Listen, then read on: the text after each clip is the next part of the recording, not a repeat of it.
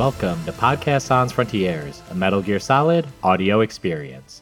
Here, we infiltrate the narrative, interrogate the characters, extract the themes, via Fulton, of course, and finally face down the technological behemoth that is the Metal Gear franchise. Remember the Alamo. I'm Manu, also known as Manuclear Bomb. Hi, I'm Brian. Today's episode is The Has Come To, our inaugural episode into the last Metal Gear Solid entry, Ground Zeroes and the Phantom Pain. But first, our spoiler warning for this and every episode. Everything is declassified. We know who Sigint becomes, we know who Meryl marries, we know the fate of Master Kazuhira Miller. This is not a playthrough podcast. It's all on the table for discussion as we progress through the games.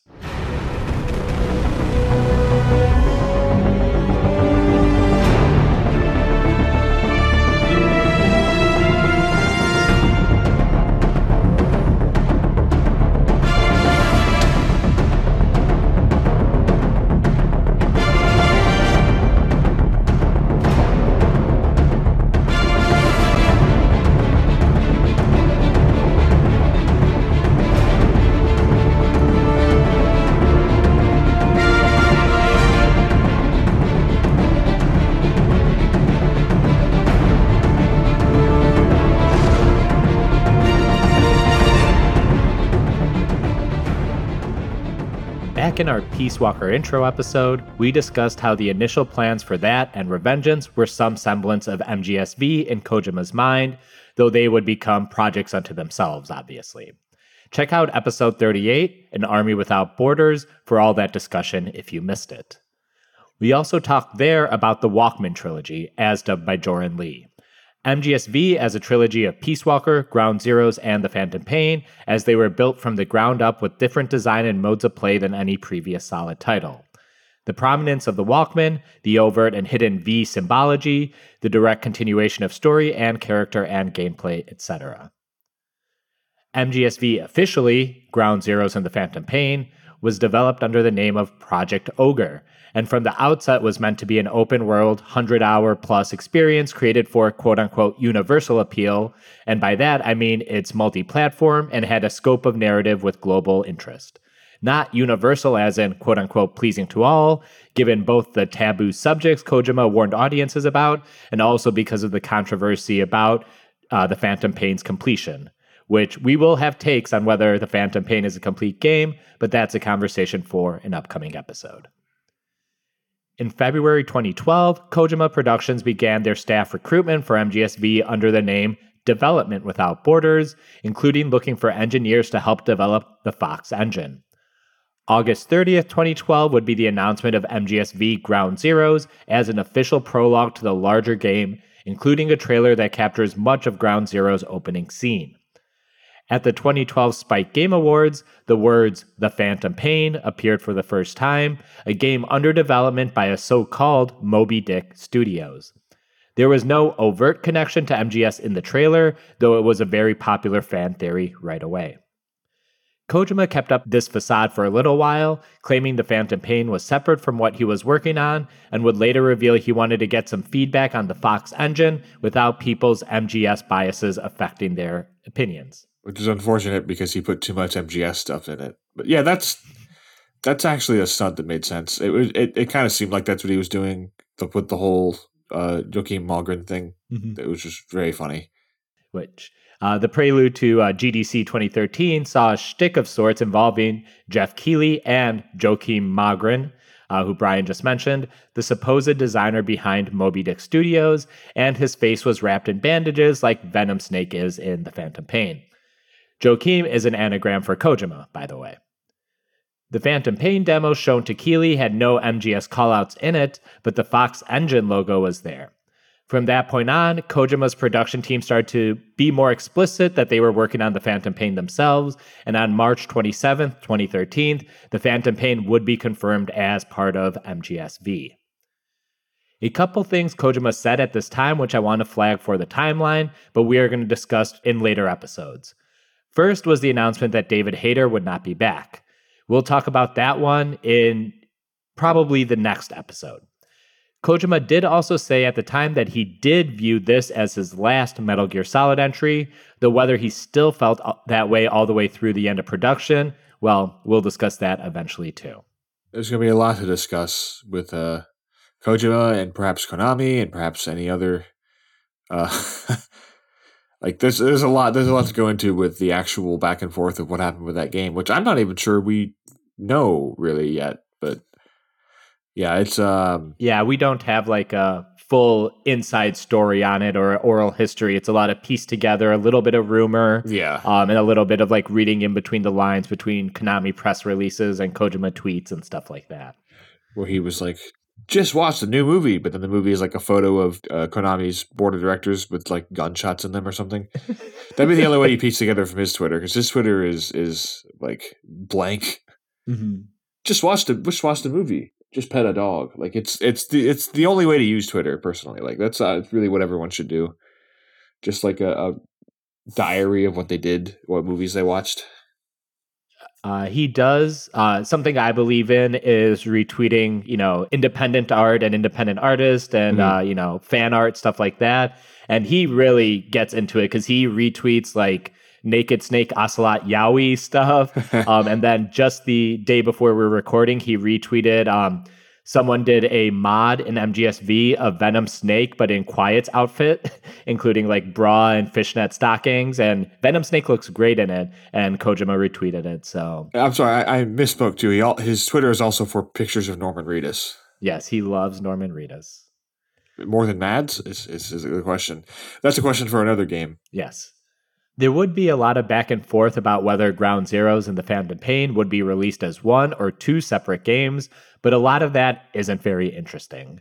I think Kojima viewed them as existing similar to the tanker and plant stages of MGS2, which you kind of get if you have MGSV the complete experience.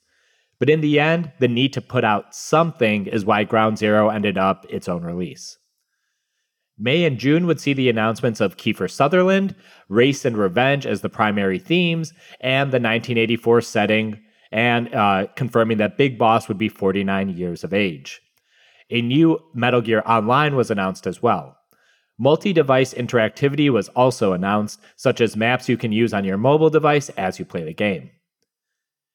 Kojima started to get more into open world design aspects in coming months. He felt that open worlds don't take the concept of distance seriously, and that empty space and travel time would be key components of mission surveillance and operation, working against the backdrop to- of enemy patrol cycles, real time weather, and a day night cycle. Kojima had wanted to do an open world concept going back to MGS3, but this is the first time he really got to do it. Kojima was also forthcoming about the MGS canon inconsistencies. At a certain point, there were going to be things that don't line up exactly like previous entries would have you believe. Yoji Shinkawa, who was back again of course, said something similar in a live Q&A about his MGSV character designs.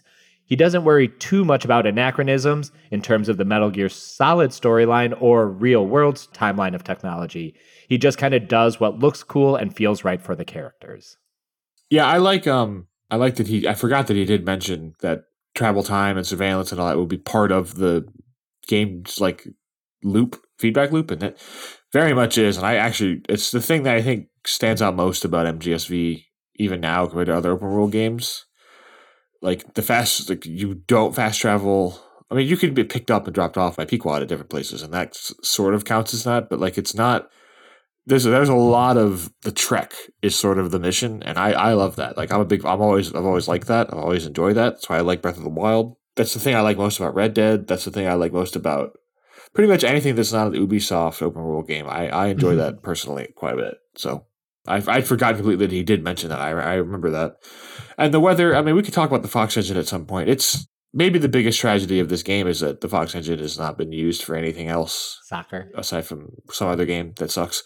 Oh, and Metal Gear Survive, right? Um, Yeah, I do, yeah. We do have a full uh, gameplay episode coming up in our coverage, and that'll be our full Fox engine. Right now, I think in the world of 2022, we're kind of like open world games. Like our negative opinion of that is because of, say, Assassin's Creed or I'm trying to think of other just kind of like fetch questy Yeah. um, open worlds where they they only exist to give you a checklist of things to do. And Metal Gear Solid V doesn't have a checklist per se. I mean, missions have objectives, but um, it's not like you're doing fetch quests and you yeah you get around with Pequod. You can drive all sorts of vehicles between places. Um, you, there is a little bit of cardboard box fast travel, but that's also just something Metal Gear has always kind of done. Yeah, I kind of forgot about that.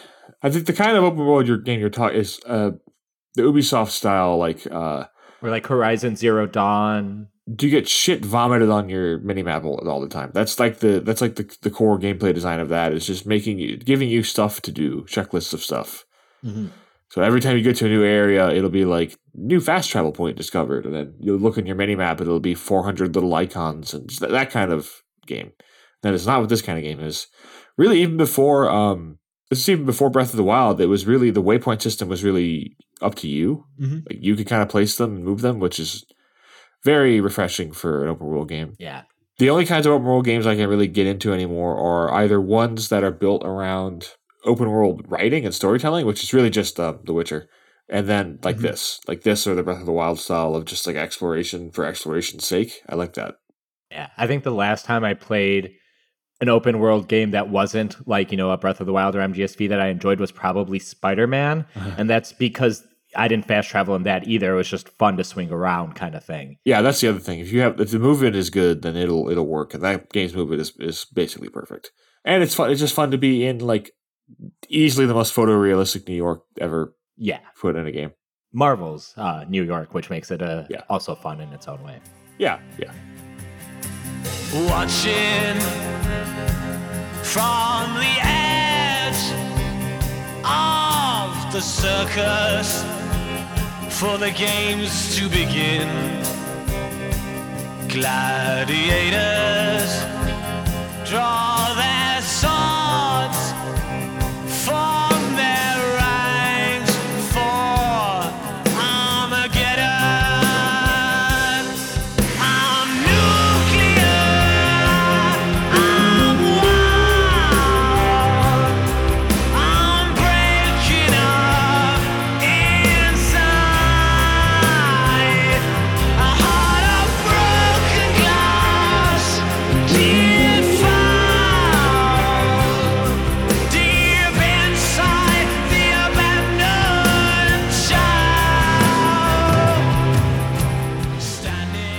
Kojima directed trailer came out at E E3 2014, set to Mike Oldfield's Nuclear, which we just played for you.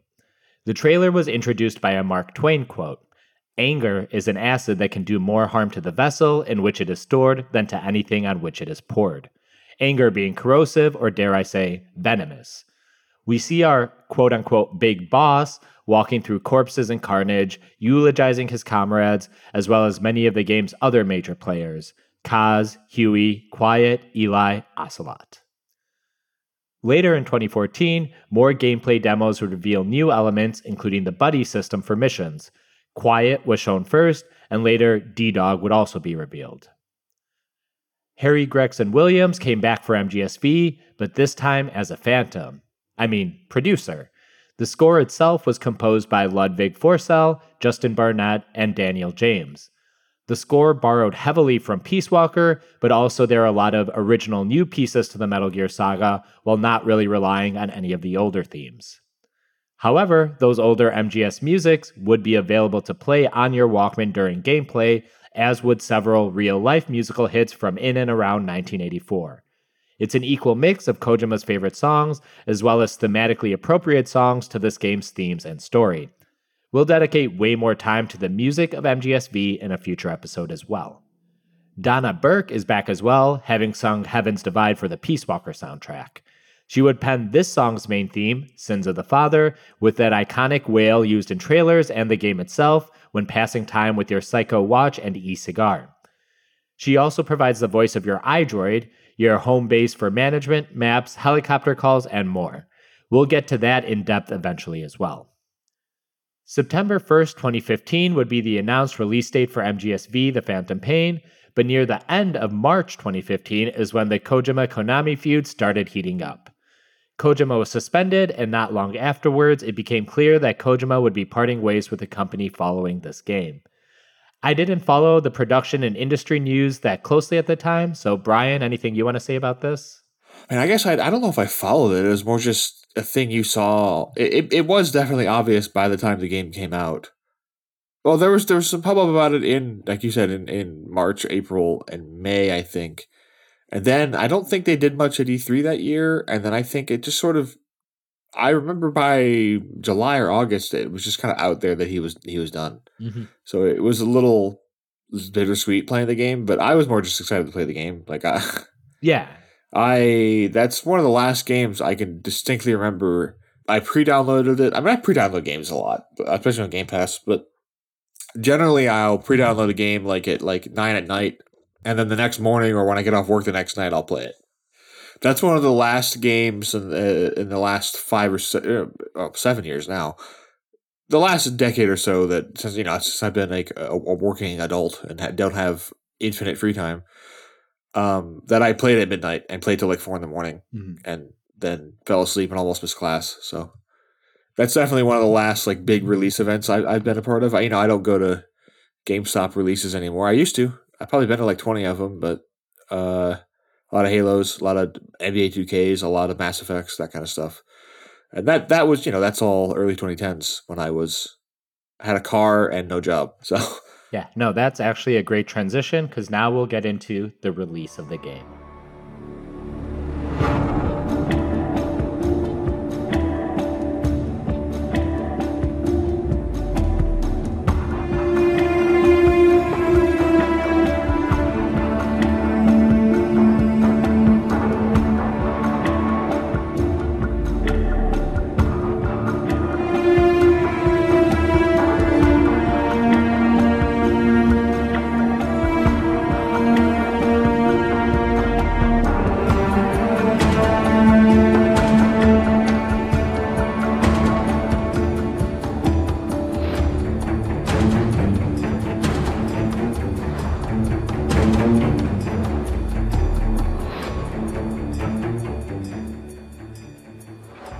Ground Zeroes released in North America on March 18th, 2014, and other regions followed by the end of the month. Japanese Xbox One and PC versions came by year's end. It would end up shipping 1 million copies by the end of April. Game scores were all over the place for Ground Zeroes, mostly because of how little game there was for the 40 ish dollar price tag. For someone like me, who had a good job at the time and spared no expense on Metal Gears, it wasn't much of a decision. I was totally getting that game right away. But um, I know we talk a lot about, or we as in the culture talks about getting your value for a $60 game these days. yeah, Um, so do you have any thoughts on the $40 price tag?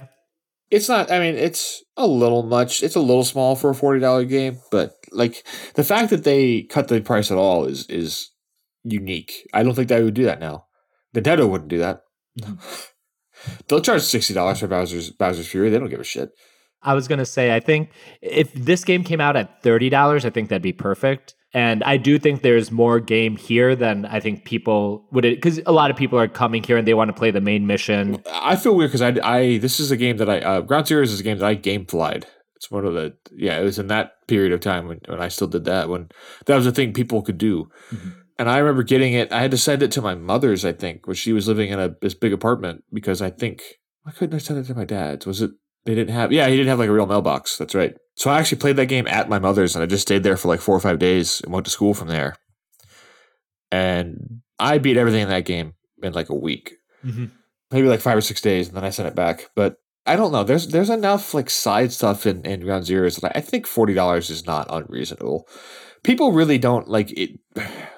I'm not saying it's. I want games to be more expensive, but but games were sixty dollars in like 2004, 2005. What else in America has been that inflation proof for this long? Actually, I'm thinking back because late Super Nintendo games and N64 games like push $70. Yeah. Um, it's I, and like uh, I think there were a couple eighty dollar games on the N64. To be honest, There probably were, which is an insane. I mean that that's now it would be like hundred and twenty dollars Mhm. for a game. And I, I think that's also part of the reason how uh, Sony and Microsoft were able to make up some ground in terms of market share was because when they're releasing just CDs and DVDs, you can price them because uh, like PlayStation 2 games came in around like $40. Yeah, 40, 50. Yeah. A 50 for like, you know, a top tier, an MGS2, a Final Fantasy, but they, they were more affordable. And part of that is because they weren't proprietary cartridges and all the like. Yep. So, Yeah, the cartridges became we use prohibitively expensive too much because it's a it's a it's a fun lyrical phrase, but like that they became too expensive. Like they couldn't sell them at a certain point. Mhm. Which is why Nintendo finally switched to CDs, but they switched to little tiny CDs that you couldn't burn because they were that worried about it. It really took them a while. They're just now starting to really align themselves with like the rest of technology. Like it's really, it's very nice that you don't have to go buy a specific like forty five dollar charger for your Switch. You could just get like any anything that you charge USB C will charge it. Like it, my phone charger will charge my Switch, and that's uh, very nice. It's very good that they finally did that. yeah. I know you shared a little bit about your first week with um, Ground Zeroes. Is there anything else you want to share about the first time you played it? See, I don't think I played it at midnight like I did with V. I think I just played it after school, but I, I remember it was definitely I played it nothing pretty much nothing but that for a full week, pretty basically. Like I don't think I even watched games because I think I had finished Metroid Prime Three. That's the only other game I really remember beating where at that apartment my mother lived at. But yeah, I, I put a lot of time into that.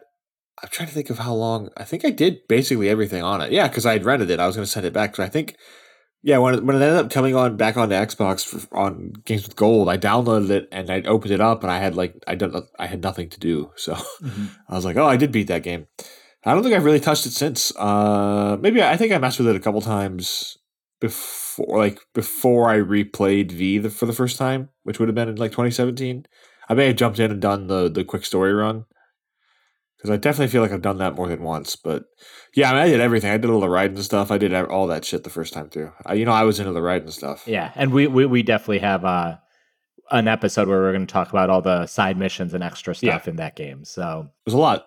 yeah, for me, the first time, you know, game length aside, I was just like super into this game.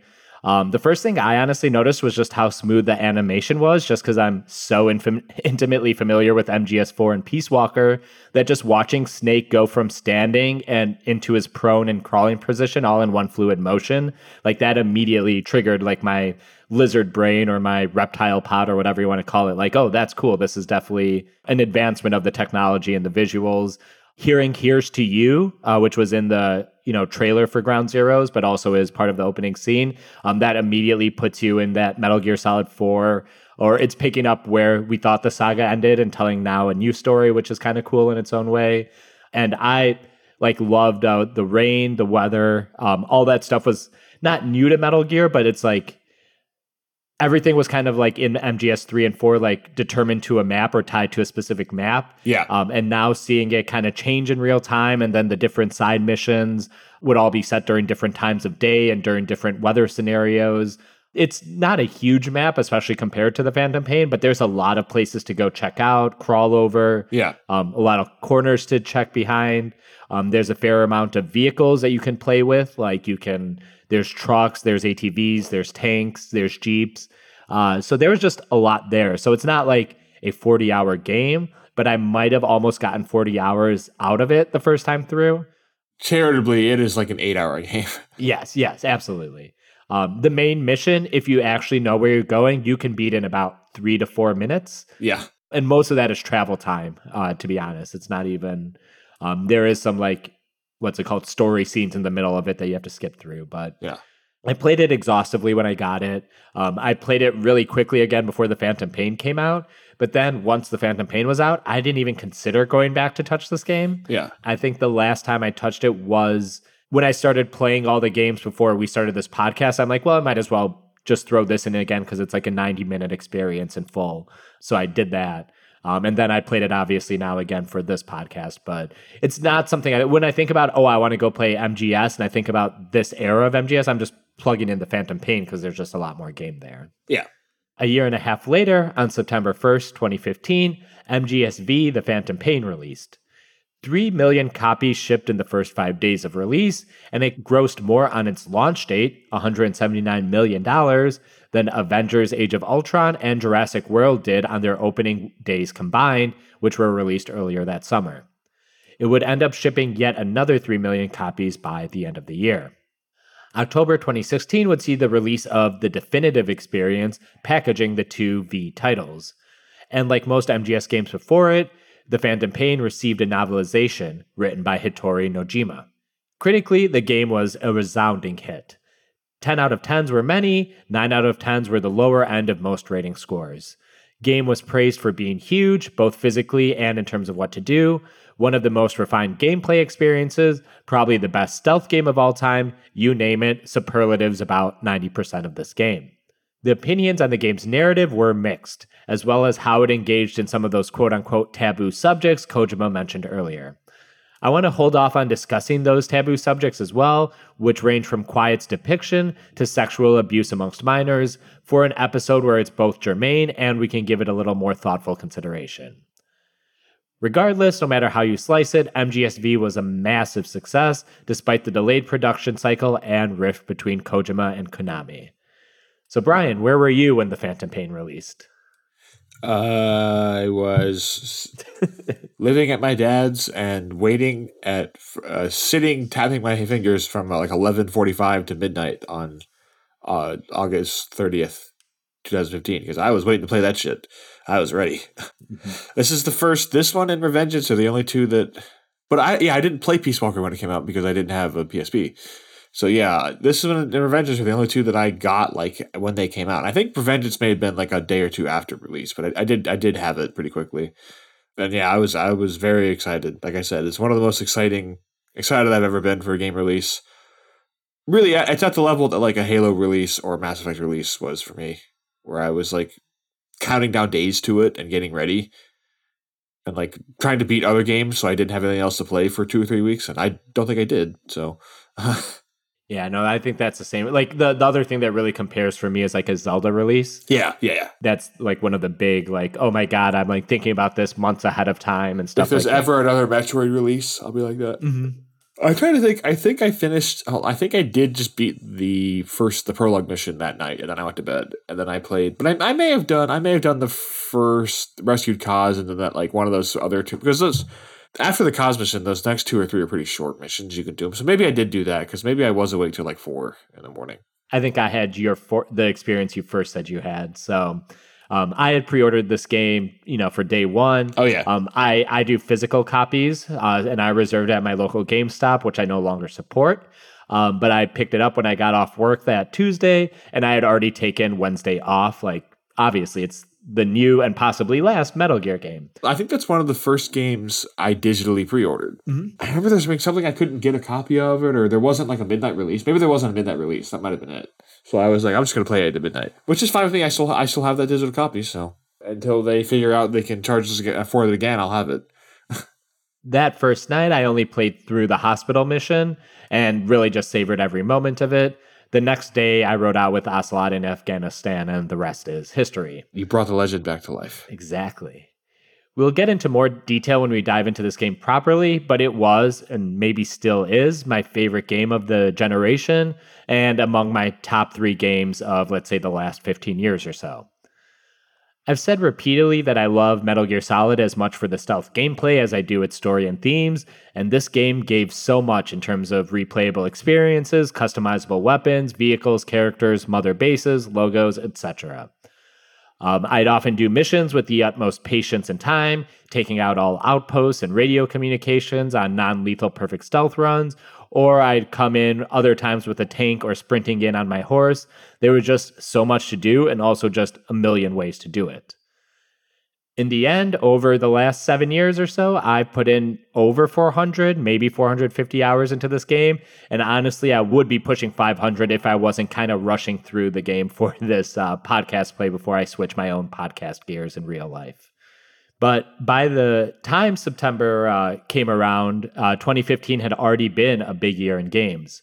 Most prominently was The Witcher 3, Shovel Knight, and Bloodborne in the early parts of the year, with GTA 5 arriving to PC and The Legend of Zelda Majora's Mask releasing for Nintendo 3DS also being notable. Oh man. Fallout 4, Just Cause, Life is Strange, Rise of the Tomb Raider, and Batman Arkham Knight are some of the other major titles from the year. And I actually played those last two, but uh, Brian, uh, games of 2015, where were you at? Uh, I mean, that's when I was definitely playing everything that it released. Yeah, I mean, Arkham Knight is fine. It has its problems. Um, yeah, I definitely. I'm. A, I mean, I like Bloodborne. I enjoyed Bloodborne. That's when I finished Bloodborne. I basically said I'm done doing. I, I don't need to play any more FromSoft games. I haven't. So I haven't played Elden Ring yet. But definitely the only game I think is close in my heart to MGSV from that year is. I mean, I, I I'm sad I can't even say Halo Five. Halo Five is fine, mm-hmm. but it's it's Life is Strange, and Life is Strange is like the opposite end of the spectrum as far as scope and like prestige comes. Mm-hmm. But it's such a strange. I mean, it's basically Donnie Darko the game. I know the the game would like you to think it's a Twin Peaks game, but it's a Donnie Darko game. So that's the only one that's really close to me as far as just affection. I do think it's interesting. I actually just looked it up on Backloggd, which I'm obsessed with because it makes me lets me do lists. I love lists. I have MGSV as the 12th best game of that generation, but that technically doesn't count because I have Hitman 1, 2, and 3 on there, and that's actually one game. So it's top 10. Top 10 for the generation, which for me is, it puts it at a level of where it's basically untouchable. Like, if I play enough games that if I think a game is that good, then it's it's a game that I have only minor flaws with, and I think is more or less, I, that's what I would give a 10 out of 10. Those are my 10 out of 10 games because I have like Prey, Mario Odyssey, Outer Wilds, Hades, Dishonored 2, Hitman games, Breath of the Wild, Nier, and Kentucky Route Zero. And like I love all those games unreservedly. So yeah, I really don't have much much complaints about MGSV. I think we'll get into that later. Like the only problems with it are just the how finished it is or isn't. But um I really I really it's it's a great like it's just mechanically it's it's like pure in a way that that very few games are. It just feels it does feel like like that's one of the positives of of this being his last game. It does sort of feel. I'm not saying like Kojima coded the fucking right, right, right mechanics of the game, but it does feel like the game he wanted to make like mechanically for a long time. Mm-hmm. That's I think what he he really loves and admires about like intelligence work is like staking out and like it's what he put in the stuff in MGS4, the city stuff. He likes like John le Carre stuff. Like he likes that kind of like slow, methodical, like stealth stuff. Mm-hmm. Really, that's that's the hallmark of the series. Like that's what all the stuff was supposed to be for. The Soliton radar, the all the gadgets. It was just like uh, very slowly making your way across a large environment full of enemies.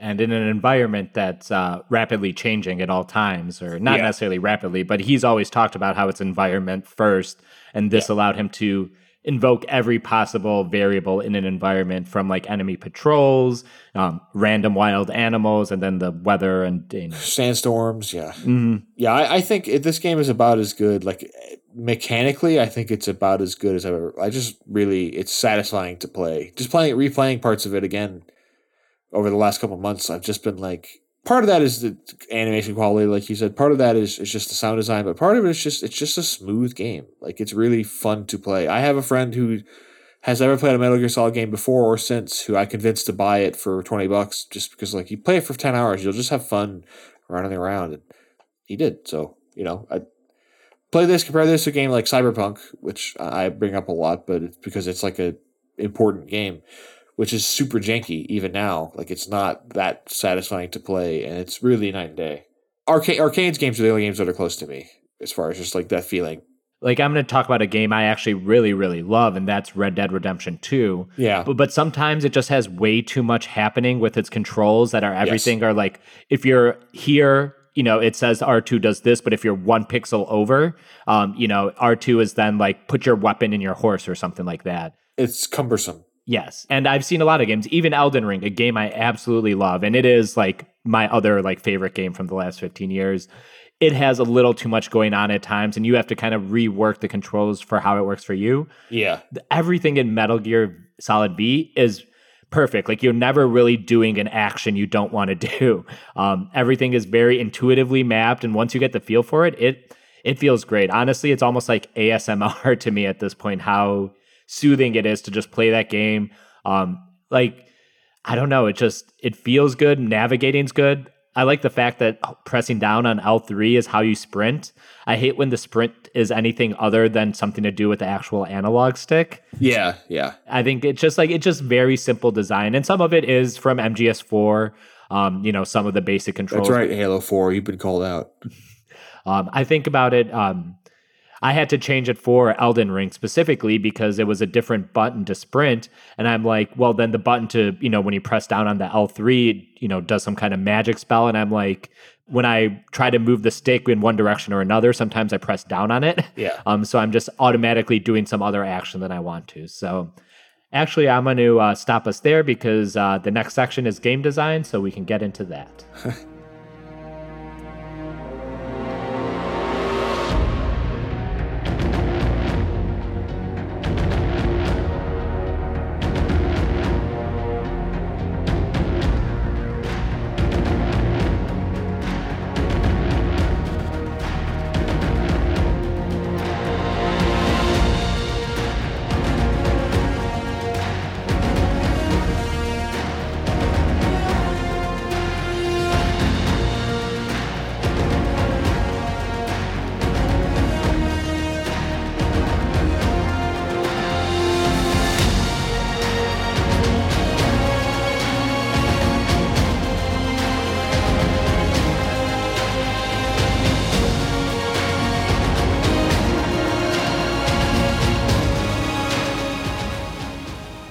Typically at this point in our introductory episodes, we'd go in depth on new mechanics and gameplay. And while V builds off what Peace Walker laid down, the gameplay as a whole is worthy of its own episode, which will be one of our episodes coming up soon. We can take this moment to talk about the general game design of MGSV. More applicable to the Phantom Pain than the Ground Zeroes, but they do function in similar ways. Like Peace Walker, you will have a main and side mission select screen, which generally allows the player to unlock the next mission after they beat the current one. There are certain exceptions. Missions that depend on you completing several previous missions or having achieved other progression markers like Mother Base completion percentage. For another example, the final Quiet missions at the end of this game are contingent on you having fully bonded with Quiet during the course of other missions. And again, like Peace Walker, the missions are laid out like tracks on an audio cassette, meant to be replayed over and over. Though this time, given the larger scope and scale than Peace Walker, these missions are dubbed as quote unquote episodes like television, including introductory credits when starting each mission. Credits that have spoilers, technically, as they will tell you if Skullface, Mantis, or the Skulls will show up. The episode structure is meant to reflect each mission being its own little thing, but it all building towards a greater narrative. Sometimes episodes are intrinsic to the plot, sometimes it's a mission of the week story, and most tend to fall somewhere in between the two. There are a lot of minuscule politics at play that may seem removed from the main story, but as we've gone over for several games now, they'll resonate quite loudly thematically. The rerun concept also goes beyond just playing the missions over and over, but the fact that missions and side missions will reuse key parts of your maps. A palace that is a meeting ground for generals in one mission will become a jail for prisoners of war in later missions. And once you get past Sahelanthropus, this game's Metal Gear, you will be given earlier missions to replay, but with certain stipulations or higher difficulty settings. Those stipulations might be doing missions fully OSP or having to do them with perfect stealth and no kills. This part gets bagged on a lot, but when we get to them in our narrative coverage, I want to get into my own theory on why they are there and what it takes to actually get through them. But for now, I'll just say I love the challenge of them and would actually like more missions that were purely OSP or required perfect stealth. Ground Zeroes does have its own version of this. When we get into that game's mission, each will have a normal and hard setting in a similar vein. The I wonder if and maybe this is stepping on your toes for later, but I, I wonder if the reason he used they, they reuse so many assets like this, it's not even so much I don't think about it cynically as far as like padding the game out because the game's already big, like it didn't need it. Mm-hmm. Looking back, because I, I can remember distinctly in my brain, I can remember both the prisoners of war bit and the where the generals are meeting, and it doesn't. My brain does not, even though I know that's the same location, my brain doesn't. It's almost like it, it, it gives it a sense that you're there longer than you are. It makes it feel like Venom was running around in Afghanistan for months and months Mhm. when he probably I think in game you're probably there for like a week. But it makes it feel like more it makes it feel like you're it's Peace Walker sort of did the same thing with like the little bite-sized missions that let you feel like you were building your forces up. It makes it feel more like it's it's a real struggle. And there's a lot to do. And it's almost like it gets you in like this weird headspace of like almost like you're you're not making headway at all. Mhm. So you're just sort I'm trying to describe this. I'm not sure if I'm describing it properly, but No, uh, the- I, I won't say you're stepping on my toes, but this will get to my grand theory, and I'll kind of tease it here. The way the Phantom Pain opens, and you only see this the first time you play the Phantom Pain, Uh-huh. it doesn't come up again. It opens like with the shot of like Venom's room, Venom Snake's room, and it says just another day in a war without end or something like that. yes, yeah. Um, and I think part of the replayability of this is that at a certain point, you're dissociating from time, and this is just forever war happening over and over again. Yeah. And with some of the more difficult missions at the end, when you replay them, um, you have to go lethal for them Mhm. because you just need higher power to fight the skulls on extreme difficulty. You're not going to really be able to do it with your trank pistol. You need to You can't use the uh, the water gun or whatever. Right, exactly. Um, and I think part of that is in building Big Boss into kind of the quote unquote war criminal that he's perceived at at this point in the timeline, or either whether that's true or not. Um, this is kind of helping build that because you could go through like the main missions of this game, like through Sahelanthropus, going mostly non lethally throughout.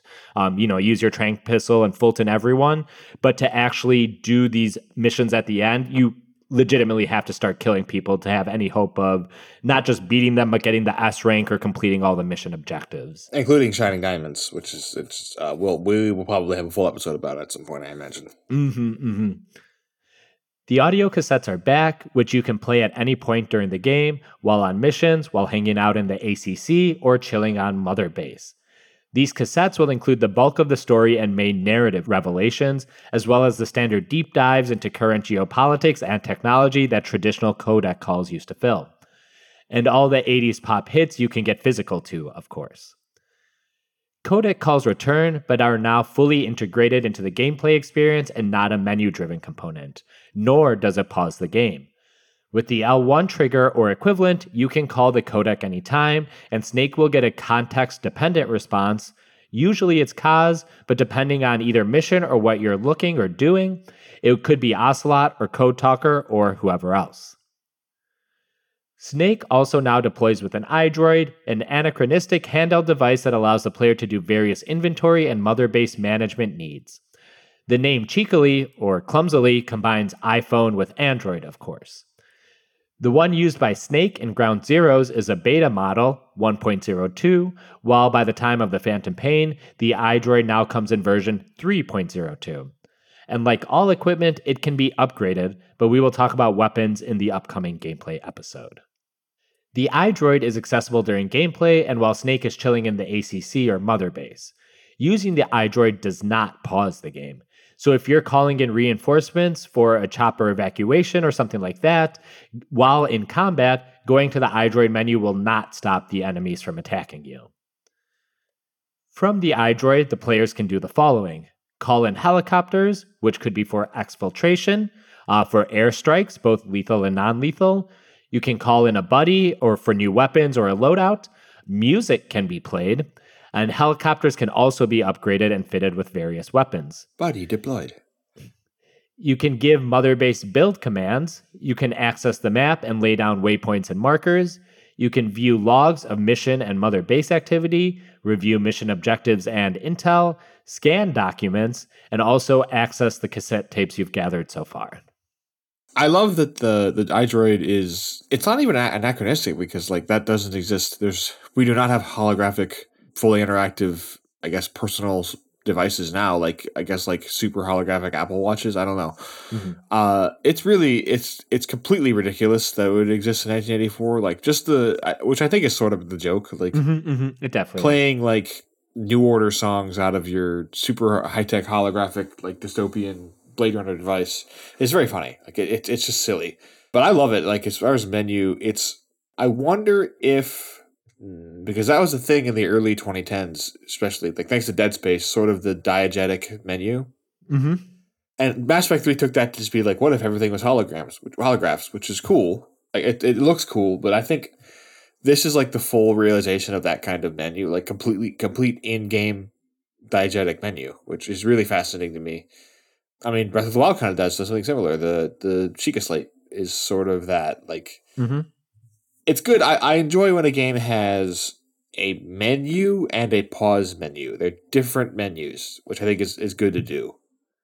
If you're kind of you're playing any kind of game that's you're meant to be methodical or or like you're meant to plan things out, I want to have like an information tab that I can go in and like look stuff up and plan.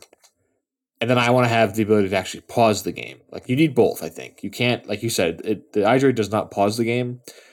And if there was no pause, it would be a very it's just an annoying thing to do Mhm. in a game like this. You need to have the ability to like I, I actually have to leave for a second, let me pause the game or stop it. Have to take a piss. You're right. Yeah, that's that's what you need. Like like it's very frustrating when games don't do that. And I don't think there's that many that do that anymore, but it was more it was more seen in the mid 2010s. You would see it sometimes. Mhm. It's a very annoying way to make a game. Yeah. I'm glad they did not do that. It's a very minor thing, but I'm glad that they um, snuck that in there with the iDroid. But yeah, I, I love the iDroid. I think it's cool. I it's it's one of those video game things that the menu sounds are just in my brain. I mean, a lot of Metal Gear's menu sounds are in, in my Mhm. brain forever. But Donna Burke's voice, yeah. Well, that the Diablo menu noises, Kotor. There's, there's there's a few of them. Clouds will be clearing. Yeah, the Half Life interaction noise. Like there's just some a well designed UI just stays in your brain forever, and there, there's there's a Mhm. handful that are just there for the rest of my life. I feel like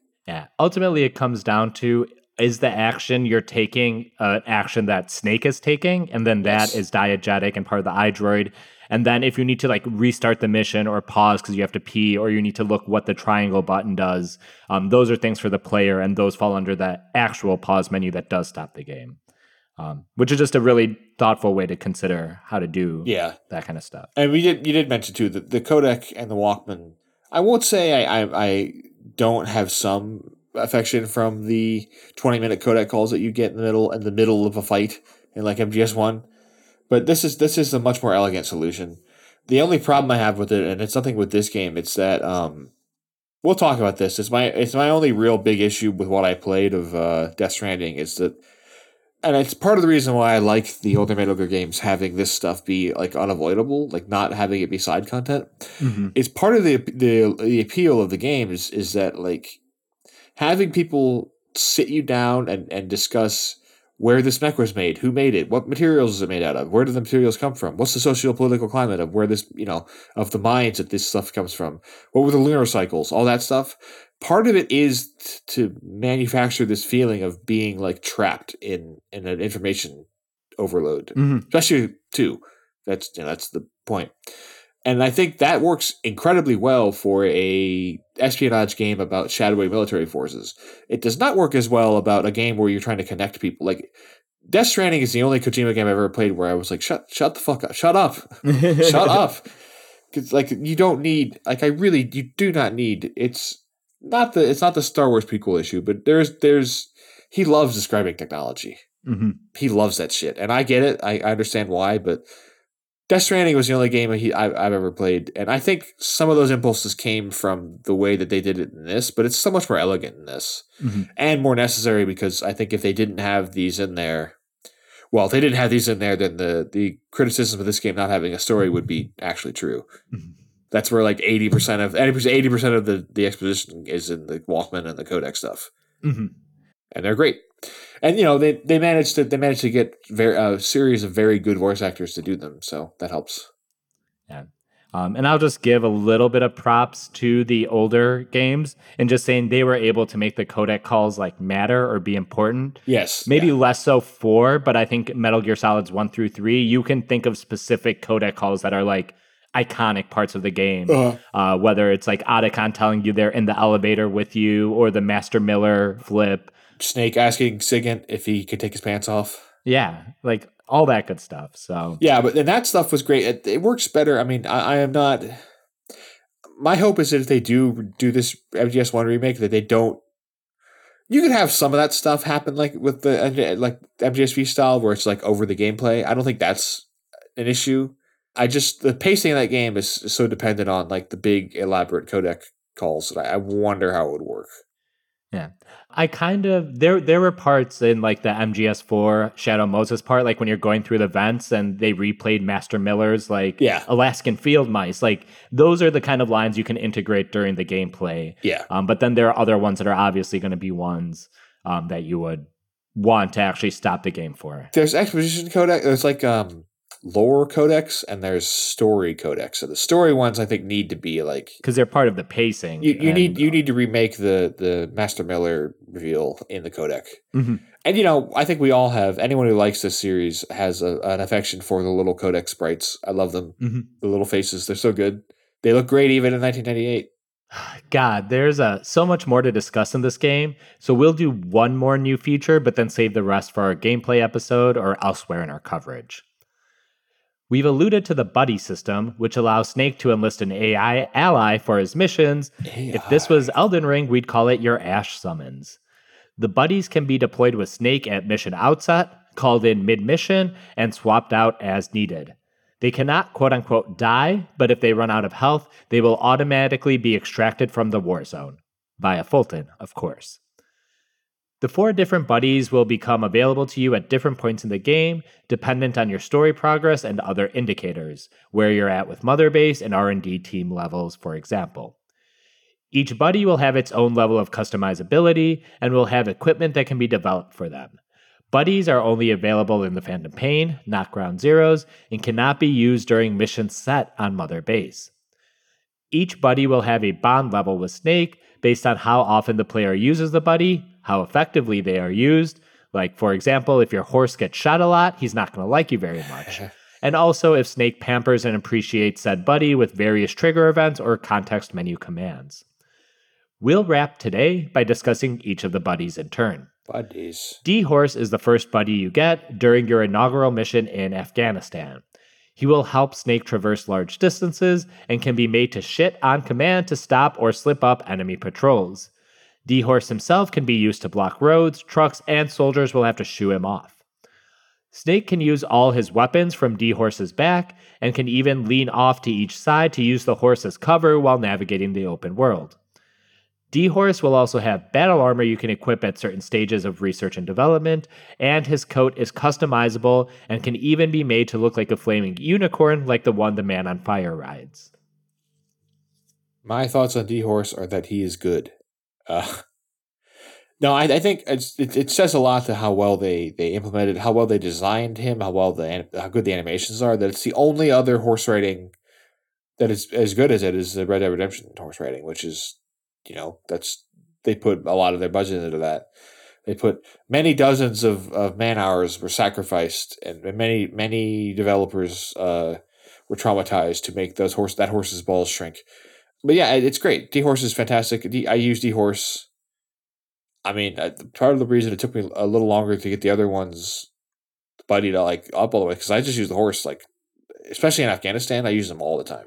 Yeah. Um, there is a mission, and we're going to get into the missions in a future episode. Uh, back up, back down, which is basically you have to eliminate as many Russian Yep. tanks Yep. and Yep. vehicles as possible, and that's a great one where you equip your rocket launchers and grenade launchers and hop on D horse, and you just have to ride around a section of the map like a madman blowing shit up, and it's literally, I think, one of the most fun missions in the game.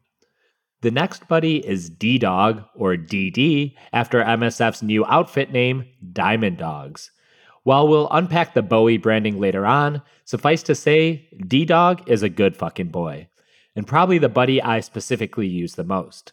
You can recruit DD by the third mission as a puppy to be Fultoned out of Afghanistan, and six missions later, he'll be usable as an adult doggo buddy. Like a good smell hound, D Dog will mark the shit out of your playable field and maps with points of interest.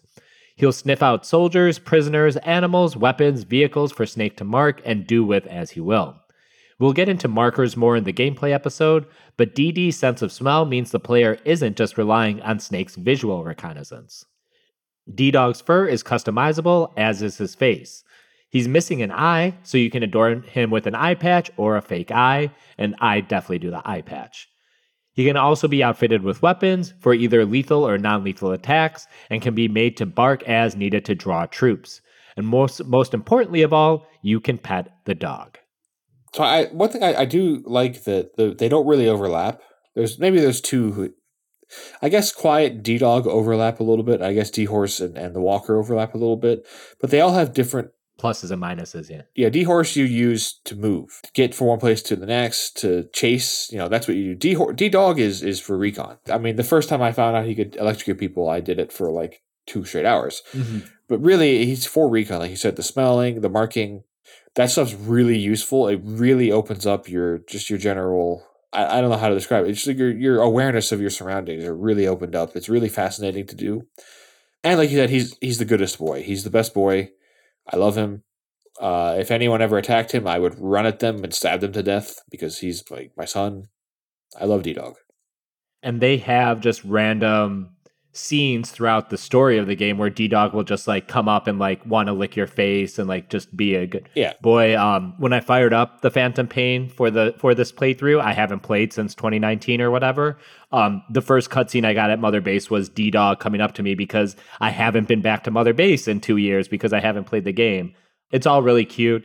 Um, we talked a lot about the visual reconnaissance and being able to scope out your trajectory. Um, this game is very good about hiding enemies outside of your plane of sight so you can't mark everyone. Yes. So D Dog really helps with like helping you find that one guy who would otherwise throw you into an alert phase. It's a game, you know, I said a game built around reconnaissance and plotting and planning, and he's the best for that. I do also, I do remember distinctly because when I was playing this, I had my television and my bed were kind of along the same wall. I remember that. And that was when I had a bed, uh, when I had my dog was still alive. And I do remember her a couple times. She doesn't generally react. She never reacted to tell the. She was never like, "Ooh, a thing's on the TV." But I remember the first few times I was using him and he was marking things and giving his little. "Rrr, rrr." She she would do it back. She'd be like, "Rrr." She would get up like, "Hey, who's talking to me?" Because that's how dogs communicate. Like the barking is is a defense thing, but dog communication is little chirps and, and Mhm. grumbles. And so she was like confused the first few times I did it. Like, "Hey, what's going on?" And I remember that distinctly because it's the only time I remember her reacting to a thing on the television. She was very stupid. Uh, next up is Quiet, the lightly clad female sniper, who is going to be a whole fucking discussion at some point down the road. Oh, you don't say? The player will first encounter Quiet at Aabe Shifap ruins, either as part of the side mission to go save Huey Emmerich, or if the player goes to the ruins while roaming the map. After a boss battle with her, she will be returned to Mother Base, and after a side op, Visit Quiet, you will be able to bring her along as a buddy. Quiet can cover great distance with haste, using some of the parasite technology that's powering the skulls and other enemies in this game. She's able to disappear and uh, reappear elsewhere, making her especially hard to track and locate. As Snake's buddy, she can go into scout mode for reconnaissance or attack mode for combat. She can provide cover fire or take out specific targets. You'll be able to upgrade both her outfit and sniper rifle as the game progresses, including getting her into a sniper wolf fatigue. Her initial sniper abilities will be lethal, but you can develop a trank sniper for her as well. She's a good buddy. I Quiet is is more like I I play these games more lethally than you do, but I still don't know if I ever. There are definitely missions where you really need her. That's like a counter sniper and like just like an attack, just to help you attack. But I definitely use D Dog a lot more. It took me a while to get her level like all the way. Mhm. I was well into Africa before I was like I felt like I actually had uses for her. But if you want someone dead, you bring Quiet. That's really what it is.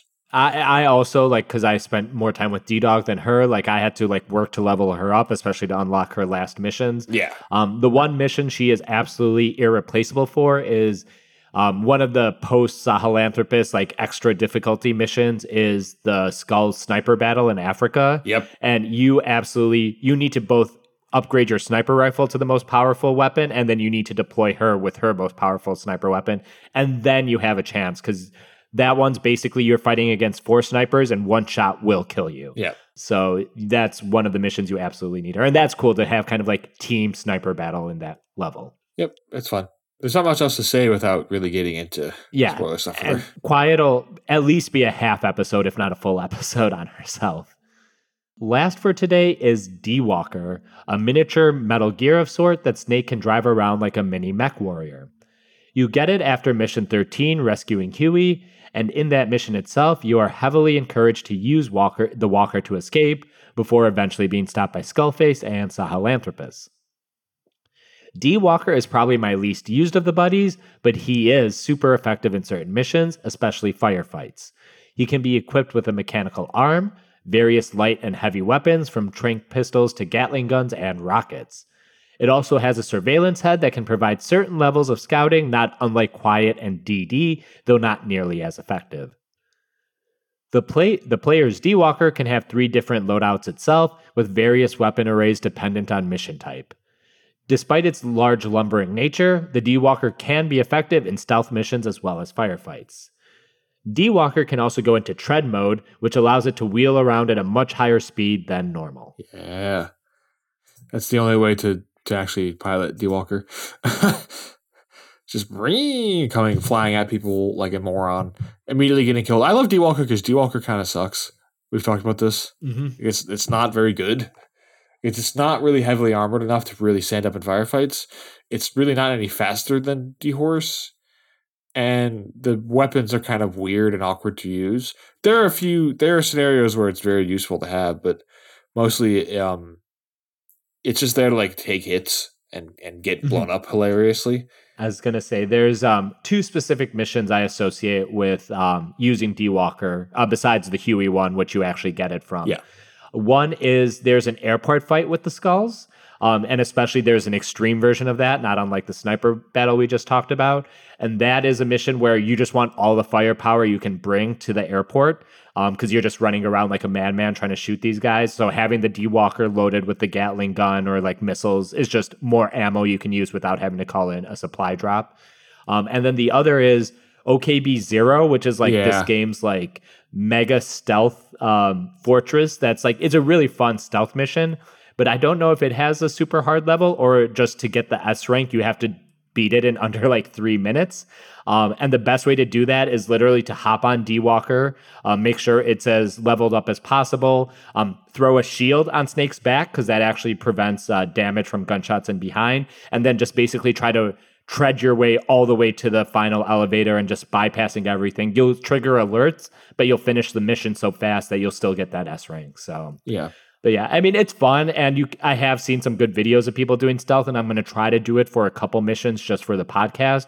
But it's definitely probably the least of them by a considerable amount um, that I use. Yeah, I would say so. So I'm going to cut us off there for now, but I wanted to get started with some of the gameplay systems here because I do think this is one of the most thoughtfully designed games of all time.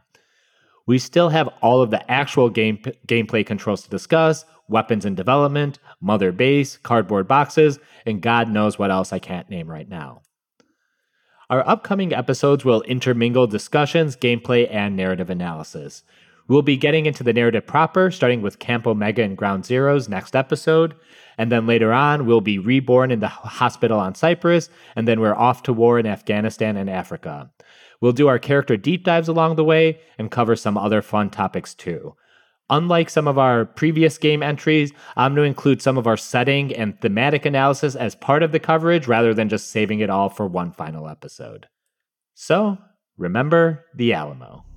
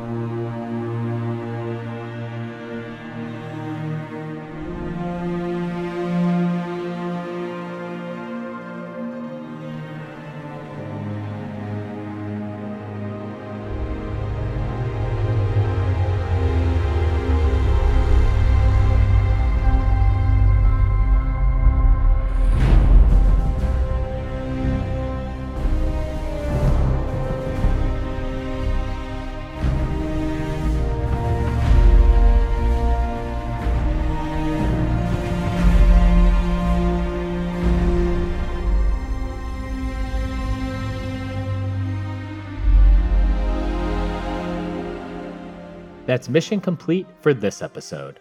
Our frequency is Podcast Sans Frontiers at gmail.com and at Pod on Twitter and Instagram. By the time you're listening to this, you have probably heard that our Patreon, patreon.com slash bomb, is going to be transforming into a Patreon for my Lord of the Rings podcast, My Brother, My Captain, My Podcast.